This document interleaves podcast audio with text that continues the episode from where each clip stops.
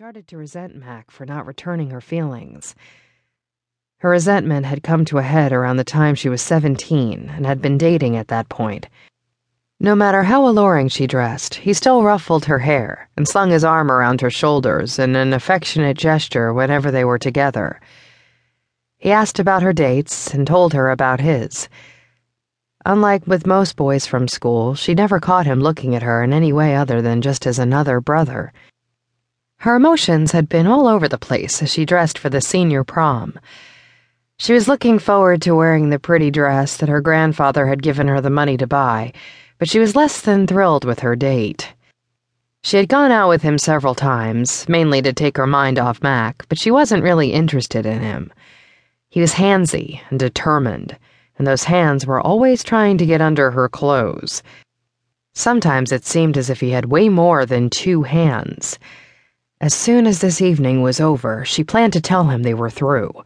He was simply a means to a social end tonight.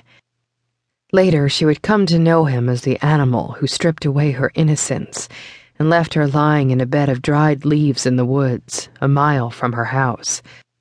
It would take her what would seem like hours to walk, stumble, and finally crawl toward the lights of a house in the distance Mac's house.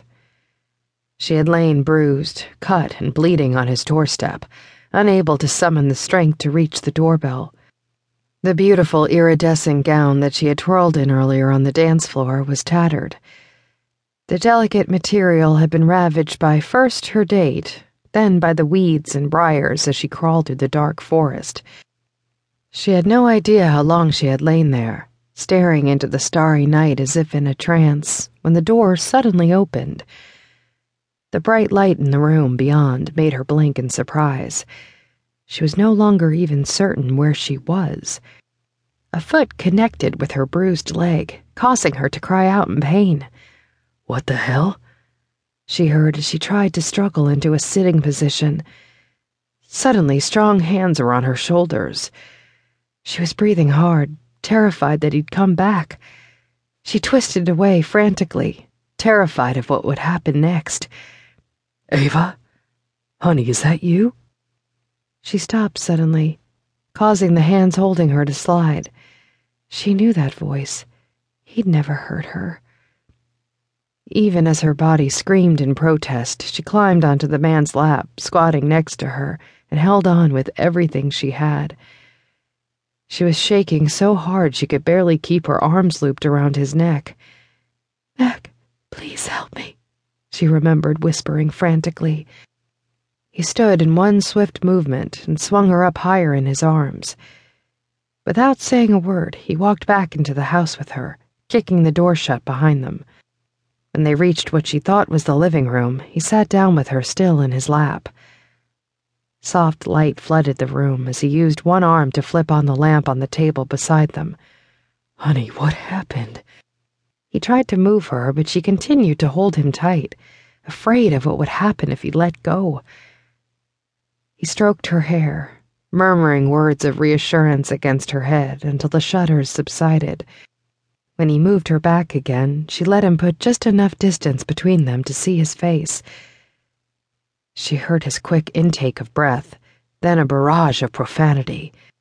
She started crying then not able to handle him being angry on top of everything else that had happened. I'm sorry. Please don't be mad at me, Mac. A harsh laugh tore from his throat.